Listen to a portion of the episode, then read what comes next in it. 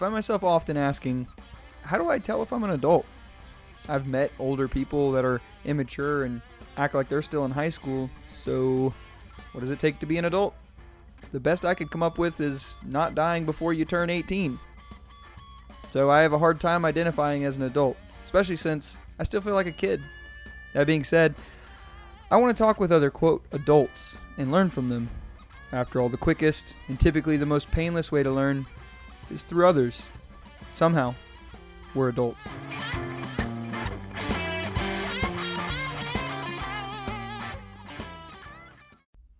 And we're going. What's up, Christy? Hey Ryan, How are you? You excited to be here? I am. I was I'm- excited when you asked me. I am amped that you're here because you're like one of my favorite people to talk to. like you're like your brain works in this uh, works isn't the right word. Dysfunction dysfunctions. your brain dysfunctions the same way my brain does, Okay. and it's just like it's almost like uh like pouring gas on a lit fire. You know what I mean? It's just like like you say a thing and then I say a thing, and sometimes it breaks my brain when you say things. Like it's hard to give an example. I'm sure something will come up uh, in the midst of the podcast, but I'm I'm glad you decided that you were cool with it. yeah, So, um, so how old are you now? 36. 36. It's crazy. It's Mhm. crazy. I, don't, I wouldn't think you're like you're close to 40. What?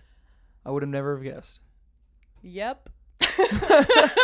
So okay, so walk me through walk me through how your childhood was because I, I know nothing about okay. you before now.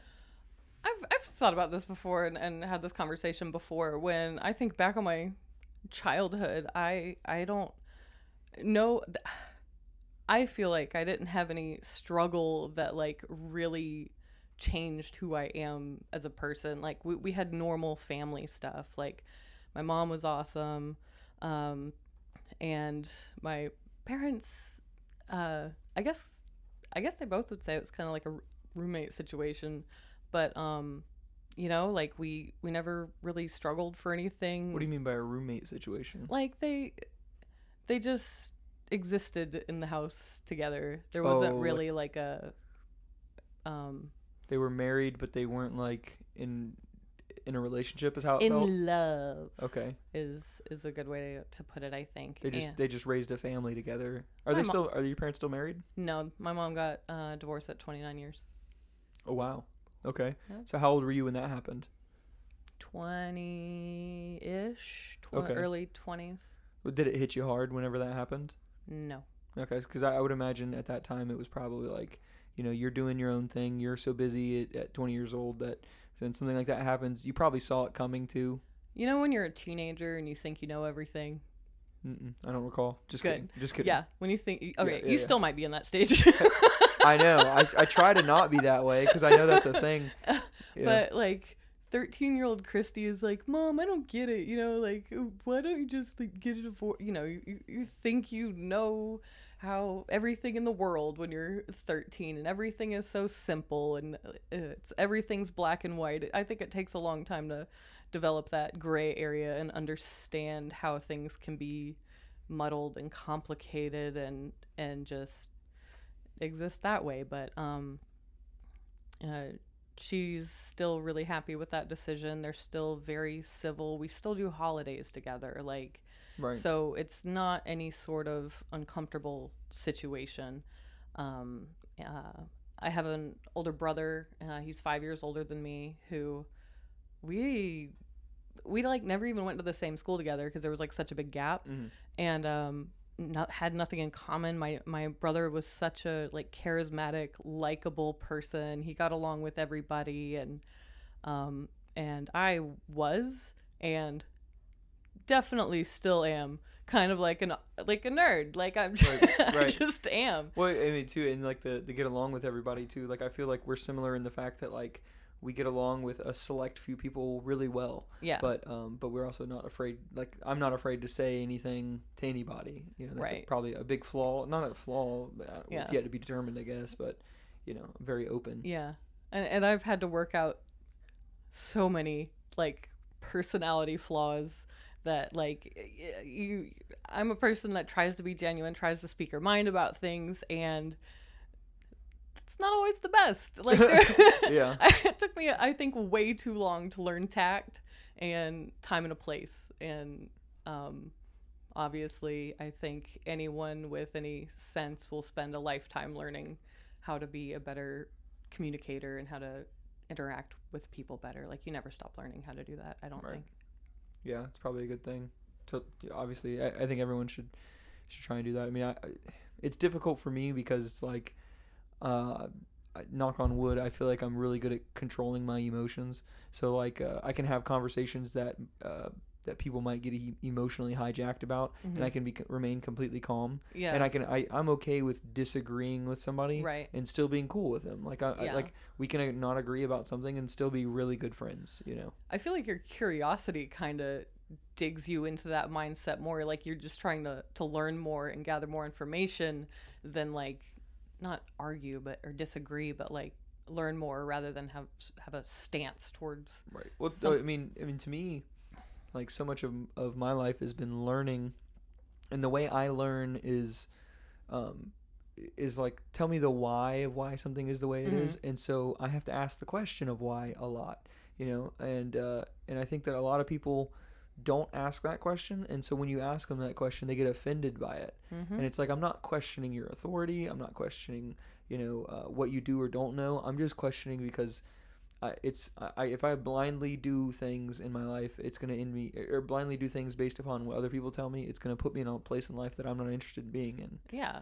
And um like you can teach somebody how to go to A to B, but if you don't understand why you're doing it, Yeah, what, why are, you're what are we even A. doing here? Yeah, yeah. You gotta know why you're leaving A. Yeah, Mhm. exactly. So um so how was did you have a good relationship with your dad growing up? No. Um my dad I, I think this is fair to say about a lot of father figures is that and and maybe not maybe it's just my skewed per- perception but I, I always get from my dad that he just didn't really know how to relate to a young kid like he's he's a full grown like 40 adult man you know talking to how old what would i be at that age? Like like maybe 10 and like what does he have in common with me? What do we do together? Like Right. so growing up he was just he you know had his business and did that and um he loved to gamble but not like not like house losing gamble Right, right. like it, it was what do they call it a func- functioning alcoholic is someone that can keep up right. normal life and still do their thing and it, i guess you could say it was that kind of Yeah. gambling so He, those didn't, were the he two- didn't get carried too too far into it and didn't go overboard, but he still gambled on a regular and, basis. and somebody asked like how'd you stay married for so long and, and my mom was like because he's never here uh, well, well, Which, you know, you know and and um like going to like school events and stuff wasn't really his thing and but so my mom to me was like super mom and i tell her that all the time like of you know the terrible teenage years i hate you for everything. You you don't you, you don't want me to be happy. You think you know whatever.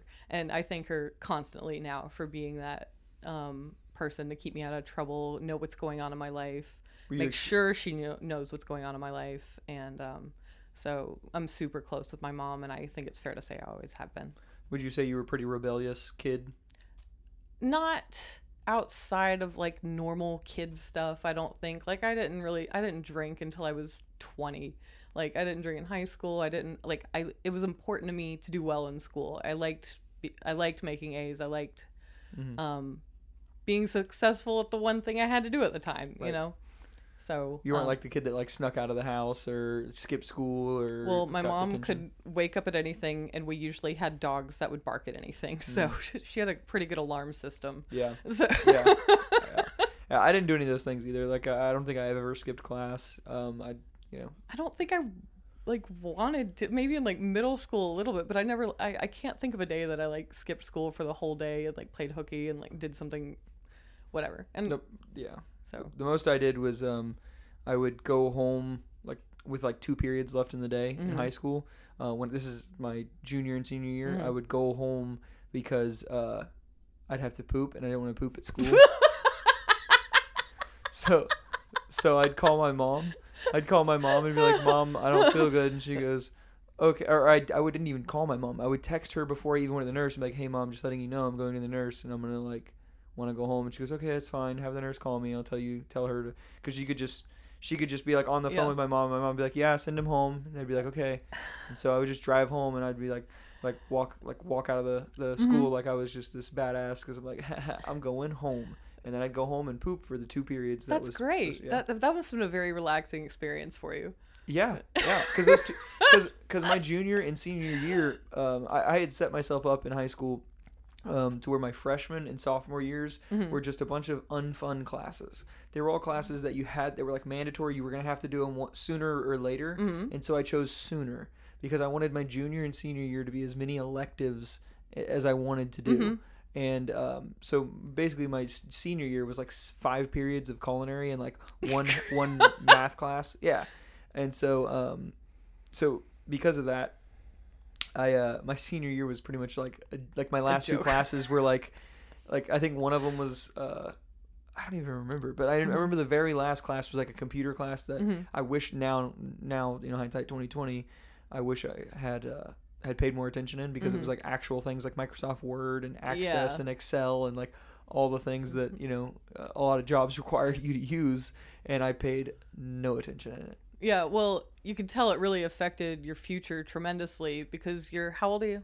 Uh, twenty four. 24 and you have a pretty bang up job. That's all relative, right? Like I wish I was just like, Doing really good for 24. You're a project manager and you're 24. thank you. I try. Um, but you know, I uh, I don't feel like anything I do is good enough. That's probably why I'm so self critical. One of my other friends is like that. Too. I think a lot of people are like that, but the self-critical part is what encourages constant growth. You don't you never plateau. You always try to improve yourself. You always try. And it it can come from it it, it can stem from I guess self-esteem, but I, I feel like you have high self-esteem but also self-critical, which is kind of it sounds contradictory, but it not necessarily um and so you're, you were talking about skipping classes and and it reminded me of what I did do in elementary school. I don't know when we learned about friction, but I I remember figuring out that I could go to the nurse, put the thermometer under my tongue, and like create more heat by like rubbing my tongue on the thermometer and be like, "Your daughter has a fever. You need to come get her." And I don't know how many times I did that. I, I my mom probably like, "What do you do? Yeah, kid's got a fever." Well, Like- uh, well, well, I don't know. I don't know why you wouldn't just be like, I have a stomach ache because there's no way you can measure a stomach ache. You go, oh, well, that stinks. Well- you should go home. Like, I, I don't know why I did the things that I did, but uh, yeah. either way, Well, I guess in you're in elementary school, you're just like looking for anything to. oh, it was like proof, you know, Mm-hmm. like she, she's at 99 and uh, close to 100 degrees. Like, Yeah, yeah. This child is sick. Yeah. she always have a fever? What's wrong with her? So go, circling back to uh, your your talking about your dad, did you learn anything from how your dad in your relationship worked? Did he have a different relationship with your brother? Um, he was a lot harder on my brother, Not in a good way. not in a good way. No. Was he Uh, just like a strict guy and and you know didn't really seem very interested in in the family? Um, I think a good way to put it is he would try to discipline through like force, respect, and authority. And because he's our father, we should automatically respect him. And if that's your only basis of it, it's really not a strong selling point for respect. So Right. that made him angry on top of it that you Right. know, like he just thought that was how the structure of things and um, he was more of a punishment type person not really an encouraging person not really in tune with emotion not really in tune with why a kid would be misbehaving or acting out um, so if you take out the entire emotional part of raising a kid like what do you like have Yeah. left Well, like you're supposed to grow a person and that's a huge part of it right. What did what did you learn from that? um Like like I'm assuming you're probably gonna have kids one day. Like no, No, No? I've never wanted ki- like uh, it sounds terrible. Like you're allowed to not want Yeah. kids. You're, you're 36. you're allowed to not. and the the to make your reason is like growing up, I- I'm I'm like I don't I don't want to go to Girl Scouts. I don't want to help someone with algebra homework. I don't want to go to Little League. I don't like I don't none of these things are interesting to me. All I want to do is make money and spend it traveling and going places and doing things. That's why I don't have a dog. That's why I don't have a pet. That's why I water plants. Like those are my. That's what I'm responsible for. Is plants that pretty much don't die. You know, those like elephant ear plants. Like they, Mm-hmm, yeah, yeah, yeah. those are. That's my responsibilities outside of myself. I mean, that's awesome. How, uh, so you like grew up never wanting kids? There was never a time that I no never. Interesting. Yep. Because I've uh I've flip flopped the idea before. I mean, Mhm. I, I'm- uh, I would say most of my life I've always you know thought it would be cool to be a dad one day. Um, because like I I really like the idea that, you know, um, it's like almost like generationally you build upon what your parents did. You know what I mean? So Mhm. like, so you know, my grandparents they taught my dad what he knows Mhm. and so my dad had a better starting point in life Mhm. because of my grandparents well i have a better starting point in my life than my dad because of how my dad you know what i mean like like Mhm. like that knowledge hopefully you, you only get to learning it's better it's like Yeah. it's like if michael jordan played uh, lebron james like it would be a different thing you know what i mean the, uh, lebron should have learned from what michael jordan did kind of thing and be Okay. better than that person you should be better than the older versions Right. That makes sense. you yeah. know what i mean so like it- Ryan oh. it- 2.0. Exactly. So my, my thing is is like I hope that I do a good job of um, you know handling my life and Daniela and I's life, um, and then that way when we do have kids, you know I hope to pass along a lot of good things that I've learned, uh, and I'm hoping that they're good things, you know, or what I perceive as Mhm. good. You know what I mean? I imagine the situation you grow up in has a lot to do with it. Not everything, but a lot. Like um like my mom did all the work. She she made sure we had a hot meal every night. She made sure we did our homework. She made sure all our schoolwork is in order. She made sure I didn't get into trouble. She made sure she knew all my friends. Like all that work was on her. And What did she do for a living? uh, she's a rad tech, like doing X-rays and ultrasounds, and um, at a um, like a diagnostic center, which is not attached to a hospital, so it has like doctors' hours. So it was important to her when she was raising us for her to work part time. She said, "I need to be off when my kids are off. I need to drop them off from school, and I need to pick them up from school. That's school." awesome. So you guys became her world. Yes, Right. compo- still are. Right. Right, that's that's awesome. and um, and it's it's great because she she just retired two weeks ago. Oh, congrats if she's yeah. listening to this. Like that's awesome. and uh, super excited for her. So like this is t- to me like the first time that she's she's not gonna have any responsibilities other than well Enjoying herself. what is what's what's Denise want to do today you know like what Yeah. what what am I what Is that her name? Yeah. Okay. Cool. yeah and um yeah she's she's wonderful so that I'm super excited for her for You that. excited to go traveling more often with your mom? Yeah, I I am. I think the cool the cool thing about um that's a really really bad start to that sentence. Uh, No, go, one go, no, go back. Do one it. one hidden benefit of the terrible situation that is COVID. Please, please keep going. I'm so intrigued. One hidden is- benefit of the terrible. Okay. When we became able to work from home, and I'm like on my computer, I'm on my phone, I'm like, there's literally no reason why I have to be doing this in Lakeland. So I, a lot of times, packed up all my stuff and went to work at my mom's for like a week at a time. Like we had almost 10 days of, around when we had to rotate into the office. So I was spending a lot more time with her. And it made me realize how much I didn't spend with her before this. I might go home like one one or two times every month month, but it it just made me realize it was not enough. Okay, not how close do you and your mom live? Because everyone listening uh, that doesn't know, Lakeland is a is where Christy was saying she lives, and, uh, and that's a place in Florida. So I just want everyone to know in case you just like, what is she, she, Lakeland? she lives don't- over in a Cocoa Beach area. Oh, so, okay. So it's like less than a two hour drive. Okay, but it's is pretty good haul. You, Mhm. you wouldn't just drive there and drive back in one day, or Have or- done. yeah, yeah. But it's not ideal. You know what Yeah. I mean? Yeah. Cocoa Beach. I, I love. Co- how she lived in there for long?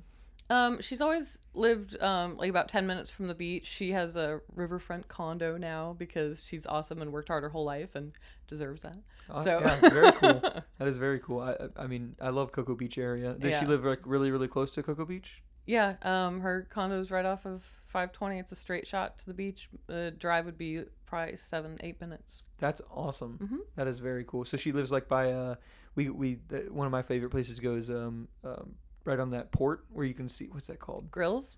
No, it, it's. Do you know where Jetty Park is? Yeah. Yeah, like that. We used to go camping there when I was growing up. Yeah. and I love that area because that's also like a uh, where like the cruise ships come in and out of. Mhm. Like we saw a submarine come in there once. Yeah. and you can see the the shuttle launches and stuff like that from Kennedy Space Center.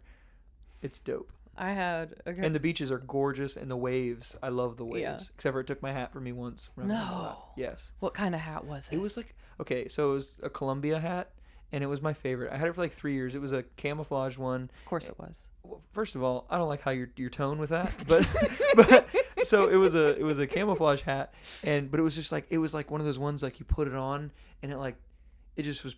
I, it was like buttery on my head. It just fit so perfect. I, I've always said hat you put on a hat it kind of changes how you act as a person like depending on the hat I Okay. Okay. put on a get it. cowboy hat you're gonna act a little bit more ridiculous and reckless than Right, without like when, I, when I wear my hat. when I wear my floppy hat, the one that I got for hunting, the the the camo Oh, one, yeah. I, I I immediately feel a little more ridiculous. Yeah. and I love it. Uh, Maybe I should be wearing it right now. But, um, so uh, where was I going with that? I was talking about hats. Oh yeah, so I'm sta- uh, we were at the beach and and like I'm like have my hat on, we're like in the waves and stuff. None of the waves were like like I had my back turned to where the waves were hitting me, and I'm like in maybe waist deep water, if that. It's like thigh deep, and they're all like hitting me in like the low back, and then some tidal wave came over my head, and I'm like six foot tall, so for like them to be hitting me like in like my low back, and then all of a sudden just go over my head, and I like felt it, and I could see it now in slow motion. It like the wave went over my head. And I just watched the hat hit the hit the wa- water. You know the water there is not like crystal clear; it's No. like murky Yep. color, you know and I watched it just hit the thing, and I like went to reach for it, but as it was doing it, it was like pushing me over, and I just watched it disappear for forever. And I spent like ten minutes trying to feel around for it, but it was gone. probably because camo doesn't really belong at the beach belongs in polk county Okay, that's fair. That's fair. that's fair. No, you're right. I mean, uh, at that to be fair though, I bought that hat at that time, and I was using it for hunting and stuff. But it just it fit me so nice that like I, I liked I liked it because it kept a, a good amount of sun off of my face and put it know, on made you feel like rico suave Yes, Good. hundred percent. that's yeah. important that's yes. super important Yeah, I felt like it made my appearance go from like a three out of ten to like a three point five. So oh wow anything that that's a big bump. yeah that's a big bump. that's Yeah, it's a game changer yeah, that's like a what fifty? I mean, not fifty percent, but that's a pretty big bump. Pretty big bump. I don't know. I'm not good with math like that, but so um, gosh, your mom sounds awesome. Like so, She's so you didn't. Gr- incredible. you said you didn't grow up in Cocoa Beach. She moved there because she's awesome. Is what you said. I merritt island is a bridge in from cocoa beach and that's where i grew up Okay. Oh, okay. So what what brought you to the east coast of Florida or semi east coast? Or Central wha- whoa, Florida? hold up, hold up, please reverse west coast. What brought you to the west coast of Florida, Uh, semi when I was coast? in high school, I was always interested in catchy advertisements, like when when somebody like w- How many when licks does like it take really to get good. center of a Tootsie Pop? like, do you remember the Volkswagen one, like the da da da, like with the the smelly recliner? Can you reenact it? And the no, the smelly recliner in the back, and like there's no words that I remember the entire, th- but it like sticks in your brain like that, and I'm like, I want to make stuff that sticks in somebody's brain because that's ridiculous. Um, I'm trying to I'm trying to think of other ads that like. Um, Like you lant lick or that one, the orbit gum one. or the doobie doobie doo uh peng- was it the penguins? Or the budweiser frogs? Like you know you stuff that you're too young. You're you're You realize are you this Colton's like the same age as me. Like, so everyone listening, Kelly or Christy was like saying these things, and she's like, he's like looking back to like, she's looking back to like Colton and me, and like flipping back and forth, like waiting for validation of what she's saying, and both of us are sitting here like we have no idea what you're talking about. anyway so I, I thought that was such a cool job because people are like, ooh, psychology. And I'm like, ooh, advertising and psychology making money, hmm which is, you know, a lot more attractive. Um, and so I wanted to go to a good advertising school. And so I applied to UCF. I applied to Florida Southern College. Had a really good experience at Florida Southern, and their advertising professor was absolutely um, ridic- ridiculous. His name was Dr. Gregory. He had like these round, black, thick frame Harry Potter goggles, glasses, not goggles, and he wore bow ties, and he was just a outwardly eccentric person that um, That's had a big thing in the marketing world, isn't it? Like- like, yes. you know, and like and he's so many awards like uh, like just an amazing impactful person when you meet him. So i was sold on that.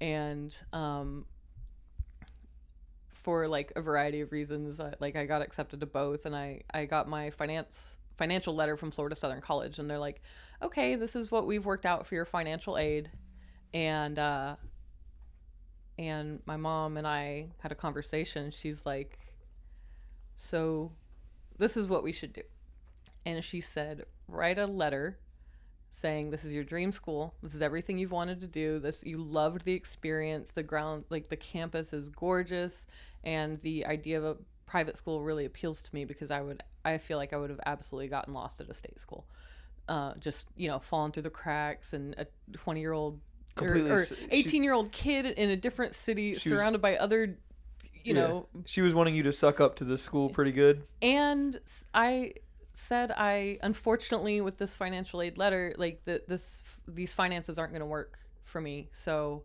thank you and um, I'm going to have to go with UCF. And they sent me a brand new letter with different numbers on it. It's amazing. It's amazing how. Oh yeah, well we just. T- turns out we can. You know. Just kidding. Yeah. so uh, that was probably one of like the biggest, most important thing ever. Because uh, private school, like that can be more expensive than a house. Well, I mean, college in general. It doesn't even have to. It could be. You can go to community Mm-hmm. Yeah. college for eight years if you want to get crazy. hmm Spend you know a good amount of money. So my mom ha- had always taught me um, finance and everything, and, and she, her, her her honestly her her family grew up incredibly poor, and everything she has learned about how to be an adult and how to be a person, she's learned on her own. So I can't Respect. I can't imagine that. And she has done like everything in her power to make sure that we have all the tools that she's had to stumble through. So, So she taught you the things that she found valuable. taught me about like credit cards, interest rates, like all, all those things that can financially crush someone before they're even a full grown adult. Right. So, um, so that was that's how I ended up going to Florida Southern, and I wanted to study advertising. Um, and I was there for four years, lived on campus, had the whole like college experience and everything, and So you have um, your bachelor's degree in advertising. it's communication with a concentration in advertising.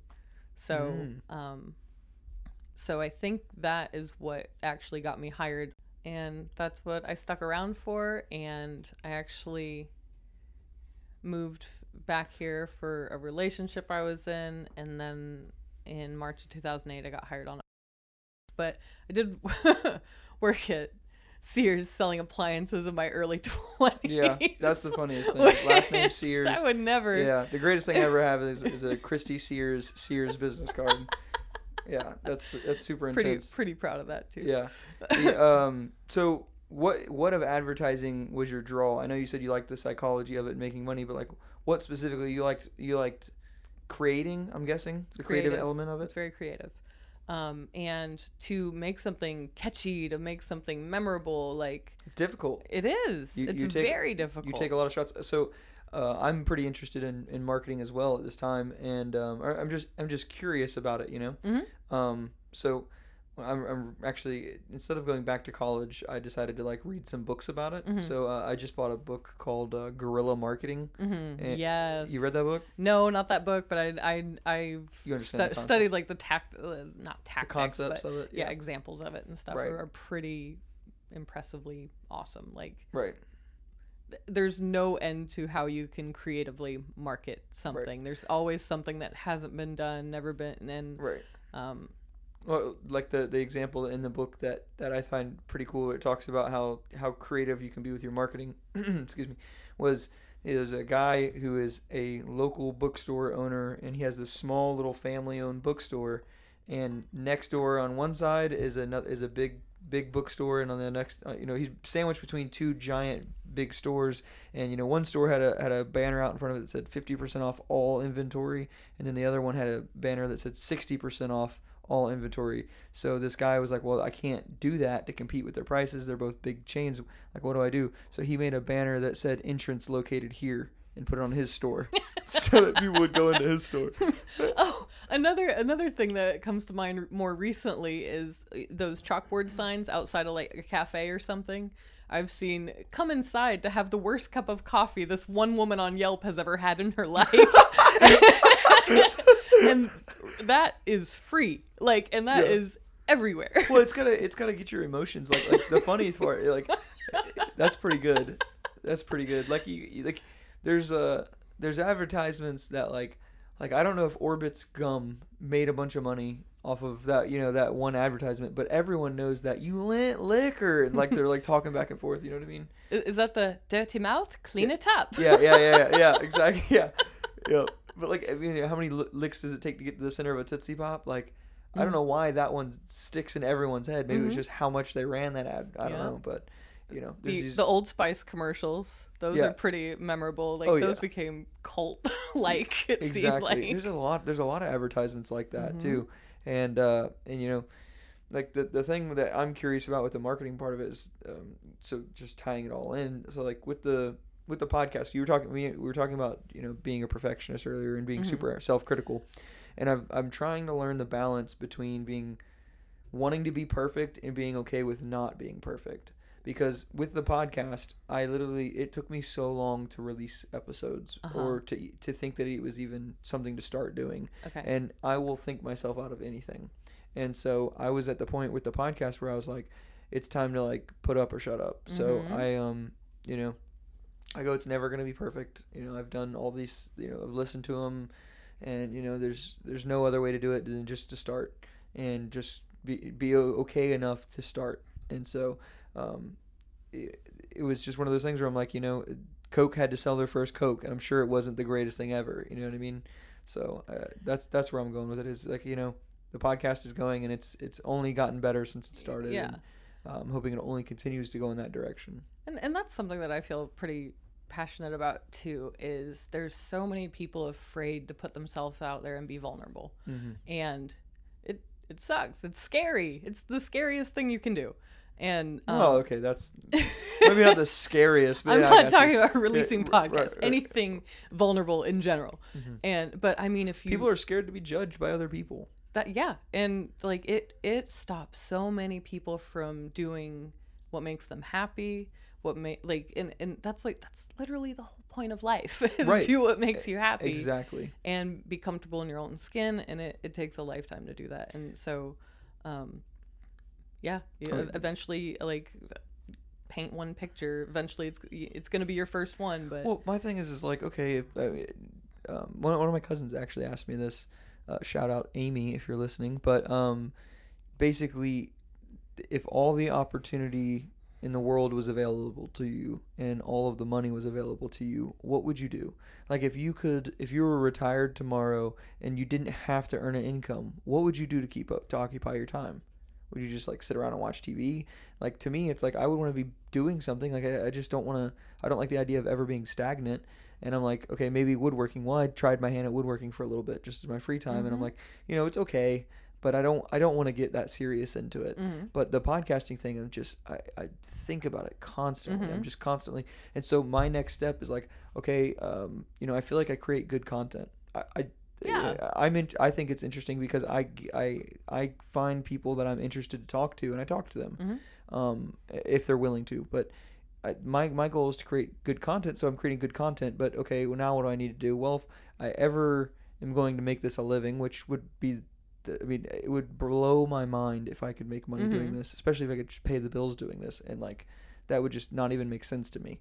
Um, it- so my thought with that is like, okay, well then more people need to know about the good content, and so that's why I'm so focused on the marketing part of it right now. Is I'm like, okay, how do I learn more about advertising these things out to people because I want more eyeballs on it so that I, Right. w- I would like I hope this provides value to people. Yeah.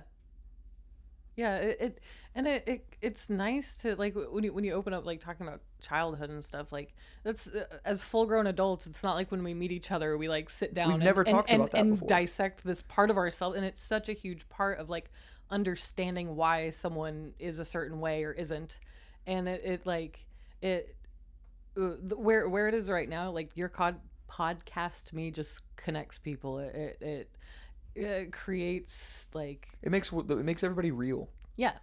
Yeah. It makes it- everybody real because like we we we at this moment are friends. You know what I mean? Like this, all my life experiences have led me to be the way I am. All your life experiences led you to be the Mhm. way you are, and because of how we both are in this current moment, we're friends. hmm And some, you know, some people because of how their life is, has led them to act a certain way, and that's Mhm. why you're not friends with them. Right. So you know, like I get value in all of those things, the good and the bad, and it's like let's talk about it. I'm cool Mhm. with talking about any of it. Yeah. So cool. that's why I mean I'm a, I'm a huge fan of um, talking. I, I if I really think about the things that I, I'm not good at or Come uh, easy to you.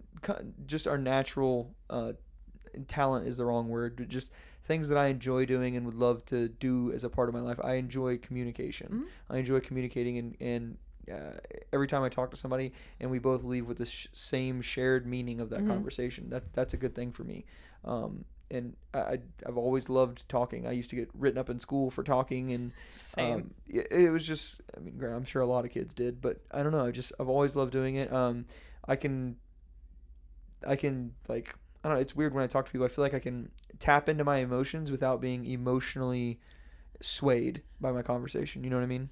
I think so, and and I may, maybe this is where we're similar, and you can tell me or not. But um, when when I have when I like have a real good connection, a real good conversation with someone, one of my, one of my best friends, like it, I get energy from it. Like I get energized. It makes me feel like it it breaks up the monot like having conversations that like you'll you know store in your little filing cabinet in your brain and and think about later. Like uh, it, it's just memorable conversation conversations, not how was your day or Right. how like it creates meaningful memories and i think um, one of my managers who actually travels a lot um, for work one of the things that he's said the more like you, you travel the world you meet all these different people different cultures all this all these different experiences and you just learn that no matter who you are like at the core everyone really just wants the same things they just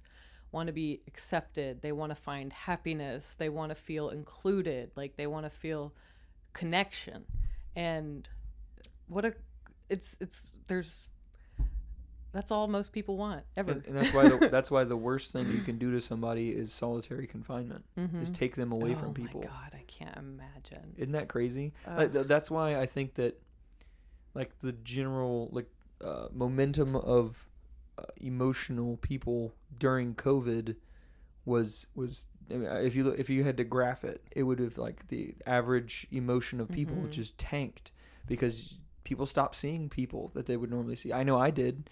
You know, I have uh, MS, so like I, I'm on medication that kills half my immune system. Mhm. So because of that, I'm I was immunocompromised. I was in that small group of people that um, needs to be extremely worried about it. I mean, not Mhm. saying everyone shouldn't be. I'm just saying like it was ex- uh, something I was very concerned about Yeah. for my own personal health. Mhm. Um, and so like it was very difficult for me because I would agree with you. I'm, I'm an extrovert. I get my energy from other people.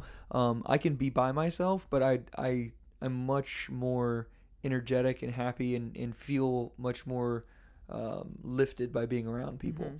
So um, so being you know working from home and not going and seeing people after after work when I basically just walk away from my dining room table, it was just it was not ideal. It Mhm. was not ideal, and um, you know, I I not have been I have not been a person that has been like had dealt with depression or anxiety or anything like Yeah. that. But I felt myself feeling those emotions more often because I was Mhm. you know it's just me. So and I and that's not how I've been my whole life. I've always been, you know, a people person. Yeah That's probably why the podcast, using my, I'm hoping that using my ideas of of wanting to, um, have good conversations with people and getting the energy from people and Mhm. being in my curiosity, something that you, taught, you touched on earlier, is just being curious. So I hope that that makes a, a huge difference in who I am. So, and I, I I would kick myself in the ass if I didn't, uh, if I didn't do the podcast when I was, if, if I got to be like, you know, retired from a job that I was just good enough and got later in life Yeah. you know i i listened to uh, uh, a lot of people that um, are where i want to be in life. And i think about how what what principles did they go by that got them to where they're at and put them in that same shoes? And what principles should i use? I I don't have to take the same path. No, Mhm. no one should take the same path um because it's going to be different. It's going to be different for everybody. So like you know, I'll listen to Dave Ramsey, and you know, it sounds like he really loves what he's doing with finances. You know what I mean? So like to me, you know, and you hear like Bill Gates. Bill Gates loved to code, Mm-hmm. and that was just his. Like he would spend 24 hours doing it. He would rather do that than eat. Like he was just he loved doing it. So I'm like, okay, what is the thing that I can do that I love? Mm-hmm. And then I'm just gonna chase the dream instead of the money. So That's, that's if money great. comes after the dream, then it is what it is. Mm-hmm. Yeah. because it's easier to in my opinion it will be easier to to do something for free and love it and then learn to learn to use it to make money than to learn to make money and then try to love it. Yeah, I I remember in, in high school there was like a real brief moment in time where I'm like, I want to be a radio DJ, and because you have the perfect voice for it. It would be hilarious. The perfect personality. I think i think she just hit on what she should be doing.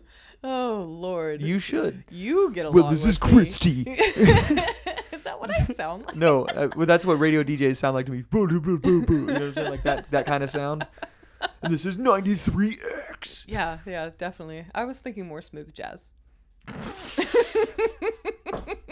you are not a smooth jazz you don't know. you are a like 90s punk band like I appreciate that. I'll take that as a compliment. okay so you wanted to be you, i'm sorry i, I kind of cut you off i'm sorry No, and I, I remember we had this this like compu- this test on the computer. Like you you take it, it it shows you what your natural skills are, what would align with that, and I, I remember reading like I think it's the Occupational Outlook Handbook, which is an official thing, ooh.gov or something, and it it shows you like the pay range, the growth, like the growth of the job class, not job class, but like uh, title.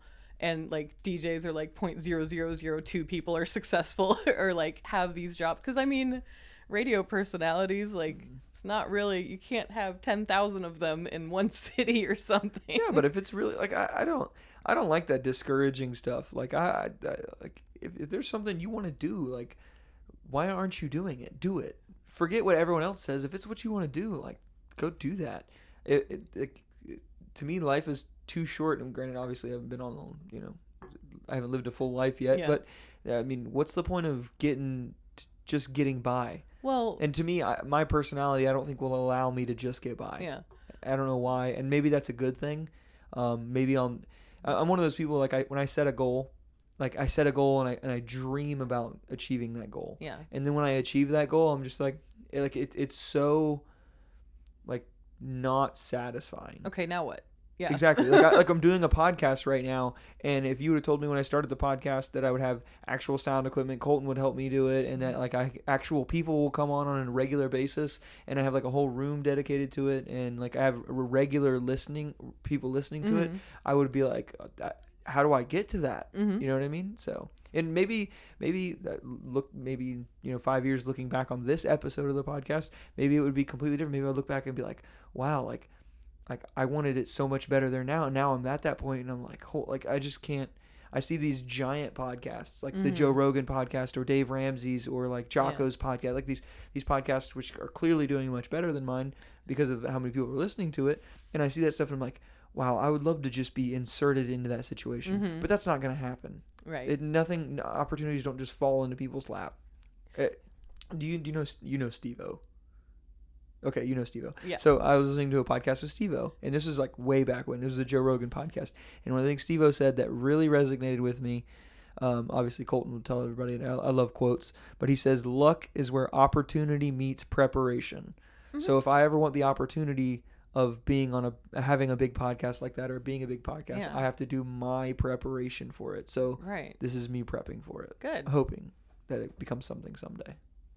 I think it will. You got you got the you got the personality for it. I think it's fun. I hope so. But I'm, I'm glad to have you. that's- enough about the podcast. But like, so okay, so what what what is it like? Do you, you're you're gonna continue doing? What's your plans for like your future? I I think I actually have a legit answer for that. Um, I was, you know, 36. It's pretty pretty close to like you know, are, are you living the life that's making you the happiest? I think that's an important question to ask yourself often. And uh, I asked my one of my best friends. Her name's Christine. She lives in Atlanta. Um, Shout out, Christine. yeah. and we were talking, and I said, right now, stop. Like, what, when you stop and think about your absolute favorite, happiest memories, like, what is flooding your mind right now? What are those things? What were you doing? Who were you with? What was the event? Was it an event? Was it a conversation? Like, what, what are those things? And whatever those are, if you're not spending your entire life trying to do those things more and more, what do you, like, what are you doing? And she made the point she's like i don't think of going to theme parks. I don't think of you know like the stuff you pay for for uh, adventure or whatever. And she's like we we both agreed that it's being out in nature. It's going on these incredible hikes. It's seeing these gorgeous views. And um, i remember being in uh, idaho near bear lake and we we went on this hike not not me and christine but like uh, whatever.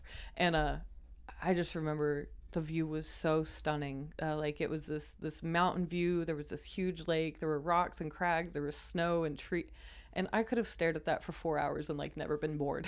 Right, yeah. and It's it's, like those are those are the things that like flood my mind immediately. And so I need to spend my life making sure I'm planning these trips. I'm going to these places. I'm doing these things. So w- whatever that is to anybody, that that should be the question that drives what you're doing. Right. Well, and And- an important thing too is you should deep dive into those things too, because Mhm. you don't. I'm assuming you don't want to do those things by yourself. You want to have. You want to share those experiences with other people. Exactly. So Yep. Yeah. that's why like solo podcasts are difficult for me. like part of it's just having a great conversation with people. Stand up comedy. Oh. like Yeah, that's well, what it's conversation with that's- yourself. It- sort of. It is, but it's different. yeah. Stand up comedy is a whole different thing. It's like a perf- uh, performance. You know. Yeah. It's an act. Yeah. You know. It's a. Not. I mean. Not. Yeah. It's. It's. I. I find it super interesting. Um. I have no intentions of ever doing it. Mm-mm. Um. I like. I. It's one of those things too. Like I'd like to think that I, if I put my mind to it, I could do it. Yeah. You know. But. Um. But I'm not sure if. That's yeah, obviously I'm no interest in trying that. Yeah. Yeah. Yep. So this is what I'm interested in trying. Yeah. So. And I- you're doing it. Well, It's I mean, important. I've always, for some reason, I've always been a, what I would consider extremely motivated. Mm-hmm. Um, I don't know. I don't know what part of the brain is messed up on me to do like that, but like, I, I've I've always just wanted more out of, out of. How is that a flaw? I don't know because it's like man. because I, I I'm never content enough with myself. um, I think my friend Kelly's like that too. She uh, she she won't. She doesn't plateau at anything. At, her- at her job, like she's no matter what position she's in, she's always trying to learn more. If she's learned everything about her current job, she's trying to learn about the job above hers. If she's constantly she, I've never seen her get to like this. I'm done learning. Mm-hmm. And and there's a lot of people that this is what I need to do my job. This is what I can get by satisfactory, and I'm good staying here. I don't need to know more. I don't need to know why. Like I'm showing up for a paycheck and I and I go home. But but that need to always want more knowledge and information, and so I don't I don't think that's a flaw. I think most most people would would be want that, but that's motivation. Like this and that's and Well, I think there's nothing wrong with with wanting to be uh, to do everything you can do to where you're like you think it's perfect. You Yeah. know what I mean? So, um, my only concern is is it it would hinder me by only wanting to do stuff perfect because then I would never release anything like the podcast. Yeah. So like the you know I, I listen to other things and for some reason a lot of things resonate with me when I listen to things like Mhm. you know it's why quotes for some reason resonate with me so much. But um, uh, the the CEO of Whoop, which is the Whoop strap that I wear, which is now like a multi million dollar company Mhm. um, and it's super it's like this super awesome technology right well when he first started he had a mentor that uh, he would like show his stuff to and talk with him about and he was like oh so when are you going to start selling and he goes oh it's not ready and he goes if you wait for you to think it's ready you'll never start makes sense. and so he literally was like, you know what, you're right. And so he started, you know, he put himself out there because of, of that advice. And that, you know, that's the advice I give Kelly too all the time with the cake balls. Because every Mhm. anyone who's listened to the podcast or knows Kelly knows about her cake balls because Yeah. they're rock star. They're so good. And I literally am telling her all the time that she's always, she's all, every time she makes one, she's always got a critique about them. And I'm just like, shut up. They're delicious. Mhm. You know? Yep. So And I, uh, I yeah. I, I think she, if she if she so desires that to be the thing that she does, Mhm. you know what I mean? I think that she could do extremely well off of that. Yeah. I agree. All she has to do is decide if that's what she wants or not. And that's what I think is crazy about life is you decide. Mhm. You know what I mean? So like to me, like um have you ever heard the quote whether whether you believe you can or you believe you can't, you're right. Is that a Henry? I think it's Henry Ford, right? Can you find that out, Colton? Say who whose quote that was? Um, and I love that quote. Yeah. Whether you believe you can or you believe you can't, you're right. Uh huh. Because if you if you believe you if you if you don't believe in yourself, then n- no one's gonna believe in you more than you. Well, I mean, you think about like like an artist. Yeah, okay. Henry, Henry Ford. oh, look Good. at me. I found a fellow person who enjoys the quotes. Actually, so um, for people, obviously everyone's just listening because we don't have video. But there, you see those little pieces of wood over there, I Christy. do. Those those are gonna be uh, quotes. I'm gonna I'm gonna make them. So if you've ever seen the podcast artwork, it's like a black background Mhm. with wood grain uh, text, Okay. and so I'm gonna make those uh, the same style. So it's gonna be quotes. It's gonna mirror our stuff. Like you know it. why? I don't know. Uh, We don't have video, just because I like it, and I think that anybody who came on the podcast would like it. You know. Yeah, I gotta set the mood and the. Well, room. yeah, exactly. Yeah, And those those are what I like, and this Mhm. is I'm doing what I like. So you know, I hope if other people like what I like, Yeah. dope. Come hang. Well, I mean, you, you think about an artist. An artist doesn't just start with a pen and paper and they go, "All right, have fun." They, don't draw they- for other people. They, draw for study themselves. Artists. They they mock and and replicate and hone those skills for years before they even begin to have their own voice. Right. And then when they do start to try to have their own voice, they're like stumbling through like a forest in the dark. Whoa, I don't like. oh, You I end up with you this. end up with like the that. Pablo Picasso stuff. Yeah, you get like the the. You think he? Yeah, my thing with like Pablo Picasso, like, do you think when he was making the art that he made, that he was like, this is gonna sell for millions and million dollars? He was just like, nope, this is, this is all the emotions I have involved. The thing with that, I think they call it like multi-plane art, like viewing different planes of one thing at one time. And he was the innovator, and he, like you, think about art, and for a long time it was just replication of actual life or, or uh, Images. yeah, Yeah. and um, like Picasso. Have you ever thought of trying to look at something from multiple angles at one time from one state? Like, and and that's that's what the cubism is trying to um to do is to give like a three not a 3D but looking at multiple planes at one You're, you're time. trying to make a, a 2D image feel 3D when you where look at it. where does that not, not almost I think but like where does that thought even come from to try to do that creative mind like and and you think about th- those creative minds are always thinking about something different but they never they don't just start with a pen and paper and then turn into a brilliant artist they study art and study those artists and study Col- success and, Colton, can you pull up some famous like Pablo Picasso paintings? Because like one of the things I think about too is, is like how good are these artists at actually just painting, Mhm. or, or or is it just that they are the great combination of fantastic painting and creativity in their brain? So like okay, when you look at those pictures, you're like, you know, you, you feel like anyone could do that, but it's it's almost like his his artwork has relayed a feeling of some type. Look It- it's it's almost it conveys emotion, you know, and I think I think is crazy. uh Van Gogh name name one of his paintings do you do you know the most famous one Van Gogh, uh, the Scream, right? um I think that's much but um Starry Night Start. Thank you. That's I, that was what I was picturing in my head. I don't know why I said that. So when Van Gogh started doing his thing, he he was I, I think an impressionist painter, and it was like I've never thought about this until I took that um, that class. That there was a time where um, they stopped doing representational art and they started creating art that didn't represent, and it it became like a a thing that classically trained artists. This isn't art. This is like and like you said, anyone can do this. Right. It's not. It doesn't look skilled or But talented. well, or- because of because of back then, I'm assuming that was like a or I, I say back then. I don't know when this you know painting was done. yeah, I'm not a big art fan, honestly, uh, as far as like like that kind of stuff. But Yeah. like, I mean, it, it literally looks like something that like somebody in an elementary school could have painted, you know. right. But but they didn't. yeah, You know, he did it, and he did it first, And- and, and he did it at a time when that was uncommon. His I- creativity is what shined through, not his skill of paint. and don't you think like I, now it's easy to say anything can be art if somebody appreciates it or this or that anything can be art but at the at the time th- there wasn't even a concept of creating something that was surreal like Mhm. that that so you had th- this whole group of artists that th- these artists were shunned because they weren't classically and maybe they were classically trained but like they went off on this tangent They did what they. It, to me, it seems like they did what they wanted to. Like, and that's that's what I think is crazy. Is like I don't want to do what I think other people want. I want to do what I want. Mm-hmm. yeah I, I- say want what what I enjoy, Mhm. and if other people enjoy that, then that's awesome. I hope other people do.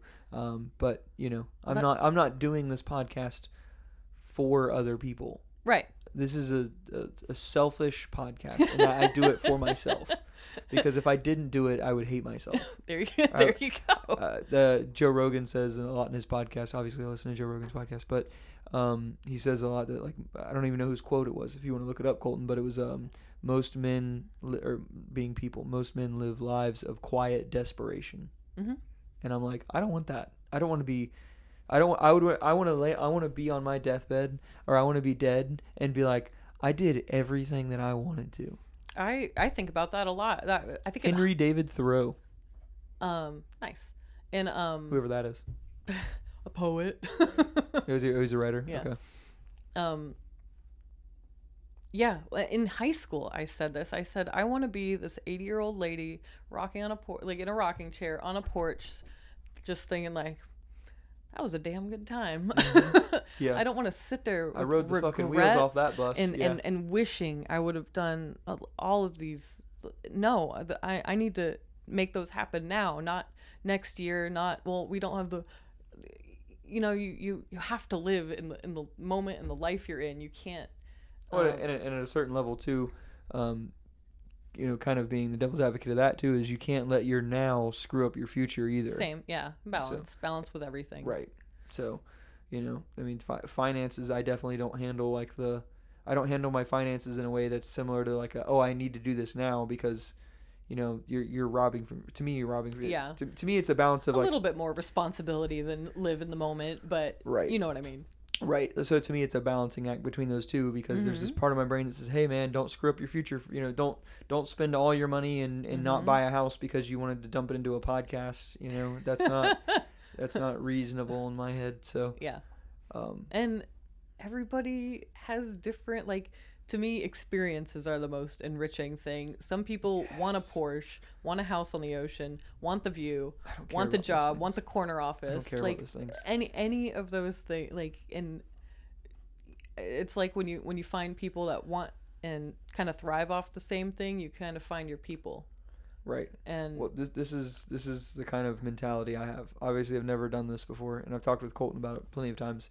Is I'm one of those people. If you gave me like ten million dollars tomorrow, I would still not. I wouldn't live a ten million dollar life. You know what I Mhm. mean? I wouldn't be driving around in a Porsche. I wouldn't have this giant, big, great house. I'm I'm more interested in what ten million dollars would allow me to do, not what ten million dollars buys buy me you yeah because I don't give a shit. I want the experience, like you said, the experience. I would travel. It's not that I, it's not that I don't travel now. I do travel. It's just at a at a much slower rate than Mm-hmm. than uh, you know money will allow. yeah You know, um, the podcast would be much better because it's what I would want to be better. But Mm-hmm. you know, I've no desire to drive a brand new vehicle. I've said it before. Yeah. I, I think that even if I had a lot of money, I would still probably buy a used vehicle, Mhm. just because it's just you know to me that's it, that's what a dollar's a sense. dollar no matter where you put it Right. You know, Warren. do you know? Uh, obviously, you know who Warren Buffett is. Mhm. The uh, you know billion, billionaire or whatever.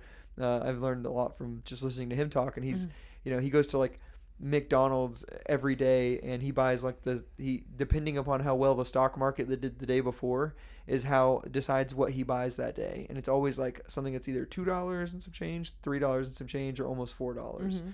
Uh, plus, he owns like a percentage of McDonald's, I believe. Yeah. I don't know. He's ri- ri- ridiculously insane rich. You know, he bought like a used vehicle because it was such a good deal that had because it had hail damage, or maybe it was a brand new vehicle that had hail. Basically, he's can't help himself from deals. Gary Vaynerchuk, uh, do you know who that is? No. He's a, a, a multimillionaire, big guy on Instagram. He has a podcast, all those things, and uh, he still goes garage sale shopping and like flips stuff on Mhm. garages because er, from garage sale shopping just because he loves he just loves it so much yeah and i'm like gosh i, I no desire to have a ferrari and no, no de- i'm not chasing those uh, seemingly um, empty goals. You know what I mean? Well, a lot of people, it's, I think some people would say they they want that Ferrari for themselves. That they've worked hard. That's a trophy that they've earned. That they they It's a have bri- that byproduct of the success. Status. Right. And other people are gonna see me driving this sick car, and like, but some people can do it for themselves. Some people, it's important that they know like their status. I guess, I guess if status is important to you, Well, see, I'm not worried about other people in this life. The only one who has to answer for for me is me. Mhm. I don't give a shit if people think what they think about me. I can't Right. control what people think. I can only control how I feel about myself, Mhm. and that's the thing I'm so focused on. yeah, yep. Like the whole designer bag market drives me nuts. Oh, I I I think it's so silly. I love it so much. So when we an go to authentic one that looks just like a fake one that you can't tell the difference that you don't even know like it, it's Yeah. so it's ridiculous. but but this isn't a real what is it Brahmin bag or whatever. okay so yeah. advertising is the psychology of making money fashion is like amplified because fashion is exists for people who to, to me have money or, or or or status or any of those things like it's so there's so much money in the fashion industry for that reason alone like Well, because so many people, it is so normal to um, to want to be to appear better to other people, to keep up with the Joneses. or not even keep up with the Joneses, be better than the Joneses. You know what I mean? So like, hey, look at this bag I have. Look at this thing. You know, like uh, so one of my favorite things I started to say was when we go to Boston, there is um, close to the Boston Common, which is a uh, like a park over there, and the public garden is right next to it. We love going to the public garden. Well, um, there's a strip outside of there of like really high end stores like Louis Vuitton and uh, Valentino and like um, uh, Lilly Pulitzer, like expensive clothing stores, right, for like women and stuff. And, and there's like men stuff too. But um, we went into, I don't even know if we went inside. I think we just looked on the outside. It was at the Valentino store, and there's these like shoes that look like the belts that everybody wore in middle school that have like the little like studs on them all over and stuff like that. Pull up, pull up Valentino shoes. It, it is. They they literally so you know those belts that everybody wore in middle school Oh, that yeah, had like the the, studs all over yeah. Yeah. So. Yeah. See, they've got like Mm-hmm. those studs on them, but they're like that's a thousand dollar heel that you could get at like Target that looks similar to that. You know what I mean? Like Mm-hmm. like that doesn't. I my brain can I can't even wrap my brain around why somebody would spend that much money on them. yeah.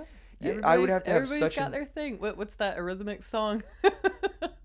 the uh oh, what is it? Why can't I think of it right now? How terrible. Um, sweet dreams are made of these.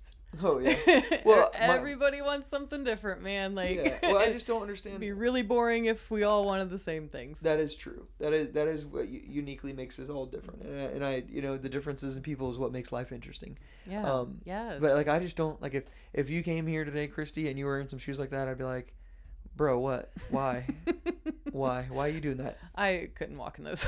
I, I guess I guess if you if that's what you like, then that's what you like. But I, I always dig in deeper. It's like, okay, why is that the thing you like? I get it. People like nice things, and it's okay to like nice things. But do you want nice things because you yourself likes them, or you like how it makes you appear to other people? And to me, I'm like, "Ah, I don't care about nice. I'll never understand heels, like at all. I- I I, used to you- think it was Google important. what how heels became a thing because it doesn't make sense to me either.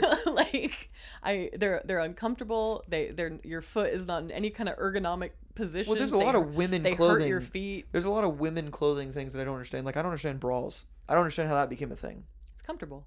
Is it? Mhm. I thought there were. Uh, why did? Why is the comfort thing associated with bras when you take them off? It's freeing. Okay. is it freedom comforting you know. or support comforting? I don't understand. So modern high heels were brought to Europe by Persian emissaries of Abbas to the Great in the early 17th century. Men wore imply the, their more them. class Men wore them to imply their upper class status. Only someone who did not have to work could afford both financially and practically to wear such extravagant shoes. So men wore heels. I think I've heard that before. What? Status symbol. Well, that's crazy. Mm-hmm. So how? do- So I Just guess like w- I guess chubby just and- like everything else, women were just like, no, this is ours now. Well, just like chubby and pale was a sign that you didn't have to work in the fields. And, right? And, yeah, l- being and fat was labor. Mm-hmm. a sign of status because w when You were food well was fed scarce. and- yeah, yeah. yeah. So um, how did brawls become a thing, Colton? You want to Google that because that, that's something I've always wondered. Like, like, like I don't. That doesn't make any sense. You ever see someone in Walmart that you wish was wearing one? yeah, but that's because we've been conditioned to feel that way. You know what I mean? I, f- I feel like what is the history of brawls? You know what I mean? Because like, like okay, think about it like this: like, guys have boobs too. Like, what is it? I don't understand. Like, you're not covering anything up. You're covering it. You're I think you're. boobs come in so many varied shapes and sizes. Yeah, and, but so do men's. and sag so does so does men's boobs. You know what I mean? and and 1910s. Is when really Warner went on to earn more than can't be fifteen million right. from the brawl patent over the next 30 years. Brawls became more. Wait, go, click on the click on the Wikipedia link. I want to know why. Uh, uh, scroll all the way back up to the top. So keep going up. I guess it was a transition from the corset, maybe. Okay, the inventor of the corset. Uh, uh, a lighter, more comfortable corset. Okay, so it was a. Tr- okay. Uh, Whatever. It just, but like as a concept, it's weird. You know what I mean? Like do you dudes wear have nipples. undershirts? No. Some guys do. I don't know. It's just a comfort thing, I guess. Yeah. Well, it's not to me. It's like whatever. Like, it doesn't bother me. Like, I think it's weird that that women like like as a a norm thing to be like as a norm Mhm. of society. That's a weird one to have because it's like Or why bra and panties is like, but a bikini is like, okay. like oh, she's just like Same job as sun. being performed. Yeah, Yeah. it's, she's yeah, like, but like, and uh, the, one of one of uh, I believe it was Joe Rogan's jokes on his stand-up special is like, it's, is it weird that like you can literally crop a man's nipple over a woman's nipple and you can show the entire boob, just not the nipple? Mhm. Like what? what? You can literally make it look like it's her nipples, but it's Why do you like boobs? What? I because I feel like that's how guys grow up. Right. You grow up with this thing. I feel like everybody wants what they can't have. okay. You know what I mean? I don't. I don't. Or not. Not what they can't have. But not, okay, you get what you get what I'm going into like that. some Oedipus stuff. Well, it's just- penis envy. Yeah, like, yeah, it's just, Oedipus complex. well, I'm just saying, like, like it's just weird to me that like they've been sexualized. Mhm. This thing that like children eat from. You know what I mean? yeah, I, that to me, that's weird. Mhm. So but you like them. yeah, I'm Yeah. not saying I don't. I'm not saying I don't. I'm just saying as a concept, Christy. Okay. Booties. You like booties? As a concept, okay. Brawls are weird. The fact that that Why don't we have booty bras? I mean, isn't the same Isn't that thing that- happening? Isn't that what an underwear is? Spanx? Isn't that what underwear is? Is a booty bra? No, not really. Under- underwear doesn't necessarily have any shape or form to it. I don't get it, Christy. I don't understand I don't really. things. I don't really either. I mean, it's weird that humans wear clothes, isn't it? We're like the only animal that requ- um, well, I'm sorry, the most common animal to wear to have to rely. We rely so much on other things. Mhm. Like think I'm about glad like, we wear clothes. I'd be very disturbed walking through Walmart. but if it was normal, it wouldn't be. You know what I mean? It wouldn't. Is it normal in any, any culture that's not like tribal? Aren't all cultures tribal? Just in varying sizes. Well, I- guess I was stereotyping there when I said that. Yeah, yeah. So, so my thought with that is like, like think about like like wild hogs because you know I go hunting. Like wild hogs, they literally are like, they travel in groups, but like, they don't need cell phones. They don't need flashlights. They see at night. Everything like there's no like they don't use tools. Like, but like if you put a human like like the the TV show Naked and Afraid, you put like just a random human naked in the middle of the woods, they'll be dead in like a week. hmm Isn't that crazy? Mhm. We rely so much on other things outside of us. Uh, that's why I love post-apocalyptic movies for that reason, because Yeah. it just reminds you how fragile this world is that we live in. Like, Dude, that's why hunting is so cool. mhm. That to me, it's like not not so cool. It's not that's not the only reason, obviously. But like one of the things I find is like I, when I'm out there in the woods, I'm like I'm sitting there and like in a tree stand. I'm like, wow, I've got this thing that is keeping the mosquitoes away from me going. I've got this little machine that keeps the mosquitoes away from me. I'm wearing all this clothing to make me look like nature, and then I'm like sitting here with this high speed hole punch, which is a gun, you know, and I'm like sitting. I've got flashlights to wa- help me walk out at Mhm. night.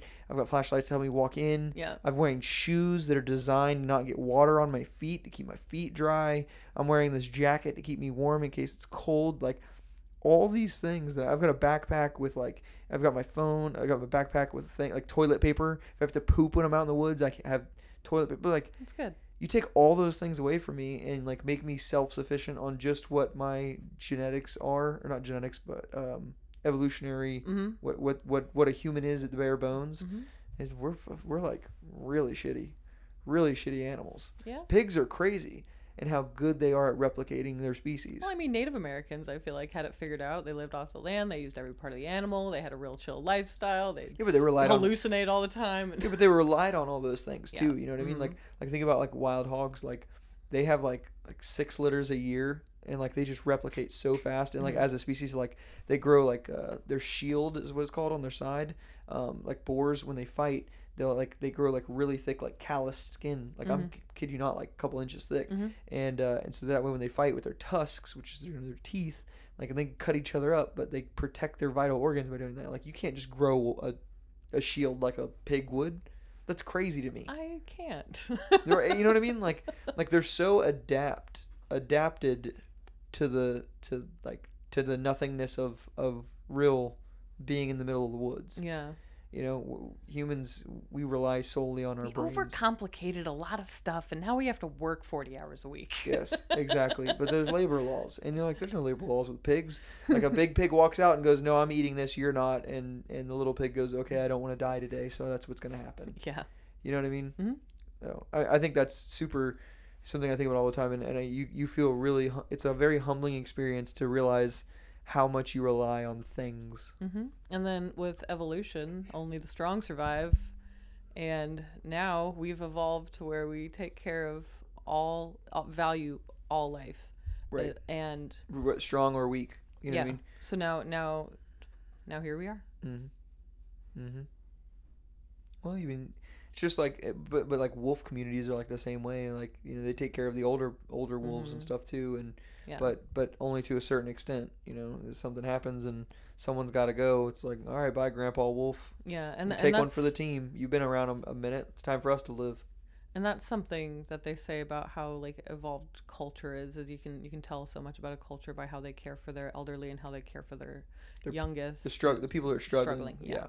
which duh Which, well, yeah, exactly. That's why you know the United States should try and you know help out the people who need the help the most, but then also not uh, in that same instance you don't want to coddle those same people. it's so easy to say we should do this we should do that we should uh, build a wall don't build a wall abort don't abort.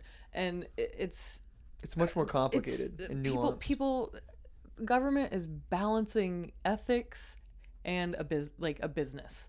Like it has to function it has to be self-sustaining in some way there's going to be decisions that are going to be awful and there's it's all of it's gray area all of it Mhm. like and, and and you're having to make these critical decisions that affect millions of people like how do you do that right how do you how do you ever do that right and You don't. I don't think you ever do it right. I think you do it as as close to right as as you think yeah it can be. and and i i interned at united way um for college in the one in cocoa beach i, I Explain did what United Way is. summer internship U- united way is a it's a non-profit organization that uh, fundraises so much does so much more fundraising for local communities and um, brings in spends money to bring in more money for these places so like united way doesn't do anything like specific i don't think is, a, is an okay way to say it but they fundraise for local um, uh, communities and other organizations and stuff Right. um, so I actually got to participate in their um, distribution of the money that, that had been raised. And you know, it's it's a room of 200 people. Each person is representing an organization. Each organization is vying for money um, to to help with their goal and their vision. And if you think of the government doing the same thing, what are you going to do? Are you going to ask for exactly what you need, or are you going to amplify it and and and cre- create all this other stuff so when it's cut in half, you're not devastated? So no, nobody, no, no. Ethically, if you know we all did the right thing, that would be perfect, and nobody in this world would be suffering. But there's so much like out this is my goal this is my mission this is what i want to happen so i want this money for this cause and i'm going to do everything in my power to get the most amount of money for this thing and then you put that on like a government scale for the size of the united states okay have fun right, exactly. like oh, we have a million different situations. oh my god and, you can't know all the situations, and and it's not a one size fits all. It's a one size fits most. And then you know? and then you have an amendment that's the 30 lines long on the ballot that says, okay, so if you want to support killing puppies and building this bridge and, and, and the, the bullet train and, and funding education and um, helping the elderly cross the road. Okay, but we're killing puppies. So I'm going to vote no. right, eh, right. Yeah. And, and it's if- like, well, I agree with part. I don't agree with the whole. Thing. How do we have power in in making decisions when that's our yes or no like what do we even It's not. It's it's not a conversation. It's, it's- a yes or no. You know, it's not a hey, like I agree with this thing, this thing, this thing. You know, and and, and at a um, a personal level too. You know what I mean? Like in families and stuff like that, you have those conversations where at a local or at a you know like a voting thing, it's everyone. It's like, hey, does everyone agree yes or no? And then and then you know it's hard to believe sometimes too some of the things like when it got voted that the minimum wage changes to fifteen dollars an hour. I was so surprised. I was like, mm-hmm. I don't. I've not heard a good argument for it yet. Yeah, I mean, I'm not. i think everything every structure every every social structure is like that pyramid the, the food chain like like everything an ecosystem is all shaped like this so when you A have triangle. She's holding up like a triangle. Yeah, everyone yeah. So when when you have these people here making um, eight to People bottom, eleven dollar an motioning to them. hour, and they're fifty to sixty to seventy percent of the people in the workforce. Of course, they would vote for the higher minimum wage. You know what I mean? And- if you're making less than fifteen dollars an hour, those are to me those are the people that would vote for fifteen dollars an hour because, you know, what they everybody wants what they directly. don't. Everybody wants what they don't have, but they don't realize that there's implications with those too. you know All I of mean? it. Like inflation's going to skyrocket because of this. You know, the prices of everything is just going to be astronomical. Yeah. So it's to, In my opinion, I don't know. Obviously, I'm not a, you know, that's not my job. yeah. So basically, I kind of view the government as like a yo-yoing train wreck that never stops. Well, that's that's in my opinion why it works in the United States because it's like uh like a, in a relationship it's like you feel you feel the right and the other person feels the left. same bird. What do you mean? The right wing and the left wing. Oh yeah, yeah, okay, the same, bird. yeah, yeah, yeah. Same bird. It's what keeps you flying straight. Yeah. You know what I mean? Like like uh, I I think about it like this. Like if I if I, if I was just me, I would just be going off to my right hand side so much I would just be spinning in circles Mhm. until somebody came up that was going the other that was doing the other thing, and then we hit each other and you know two gears together, go Mhm. you know kind of thing. So Yeah. that was my thought with with with relationships. Is you know, Danielle Daniela and I do not agree on everything, and that is Mhm. a beautiful thing. It is. The strength in our relationship comes within the differences between us. And if, like anything, differences in opinion, if you have an open mind and you're taking in different viewpoints like that, like it, it can change you and sway you, and and having an open mind is just so important towards having a um, meaningful life. I think, um, just makes Or fulfilling. yeah, Yeah. That, yeah, that's a good word for it too. Yeah, Right. I mean that's that's the thing, and there's there's a there's some things I have a very closed mind about, um, like principles of things. Like like I like to think I have good morals and good principles of Mhm. what you know if, of what's right and what's wrong. But there's a Mhm. lot of things where I'm like, you know, I'm open to you know the fifteen dollar an hour thing. Like if somebody came through with a good solid argument that made sense and stuff like that, I'm not set in stone on that. I mean, I think I am, but I'm really not. Like I, I'm easily convinced one way or another on certain things if somebody has a good argument, and I think that the the only way that the best information surfaces in the world is by having these conversations. yeah, and um, And so I want to be the one who does that. do it podcast. do peeps. it do it Yeah. okay so one of my one of my friends fathers travels a lot for work he uh a contractor for the military um so he's been to every country you can imagine twice Wow. all right maybe not that much Uh, but I, I get what you're saying. Yeah. so many cultures so many um uh countries and cultures and experiences and he says i've been everywhere and the united states the, the united states is still the best country to live in right. and like, do you ever think about that? Do you ever think of the chances of you being born it like in Florida Like, You, you do realize that my girlfriend was born in Mexico, right? Like like oh, you say, I thought you were gonna say something about being chances of being born in the United States. well, you. Yeah, no, but but like I yes, I have great perspective of what it's like to be born in a different are, country because the like I've learned literal chances of being born where we are and who we are In and the greatest as, as we are? And, right in the greatest country. Oh my gosh! yeah. Or if- if, that's not enough of a motivation to not be a piece of crap, I don't. I don't know what is. right exactly. I mean, you you're there's you can it's always it's so easy to find the bad in every situation. There's people that are miserable every day, miserable with their job, miserable with their life, miserable with their partner, unhappy with their their status, unhappy with their with themselves constantly and ma- repeatedly making decisions that they're like, I know this is dumb, and and it's just like So do you practice gratitude a lot? You would say being happy with what you are and who who you are and where you're at. Yeah, like I, I'm a generally happy person. I always have been. My mom even says like as a doofy little baby, I was like, Doofy little baby. I could just I want to see baby pictures of you. I think it'd be hilarious. My 'Cause I imagine you look just like the. My mom has like legit photo photo albums that are like I think she's the last generation of I'm gonna have to call that Denise. I'm gonna FaceTime Denise and have her. she love and she always loved getting to know my friends and like being involved in their lives and like how She seems super awesome. I love her. Yeah, she my friend. She's great. She's That's awesome. She's quirky. We're very different in a lot I hope I hope that my kids one day talk about me the way you talk about your mom. Doll. That's awesome.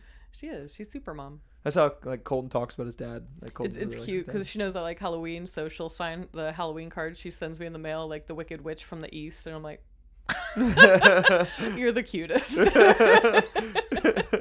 yeah, She's she has never stopped momming. That's awesome.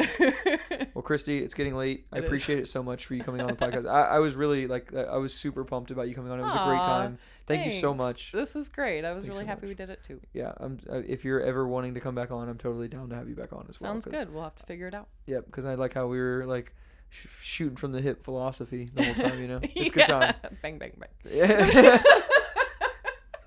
I appreciate it so much, Christy. All right. Thanks, everybody. Bye.